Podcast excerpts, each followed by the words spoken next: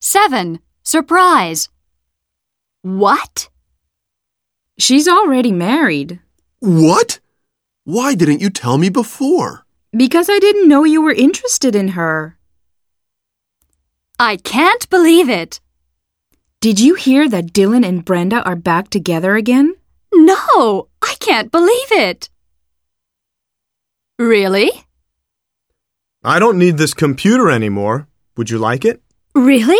Are you sure it's all right? Yes, I'm getting a new one, so please use it if you can. That's unbelievable. My boss just gave me a raise and two weeks paid vacation. That's unbelievable.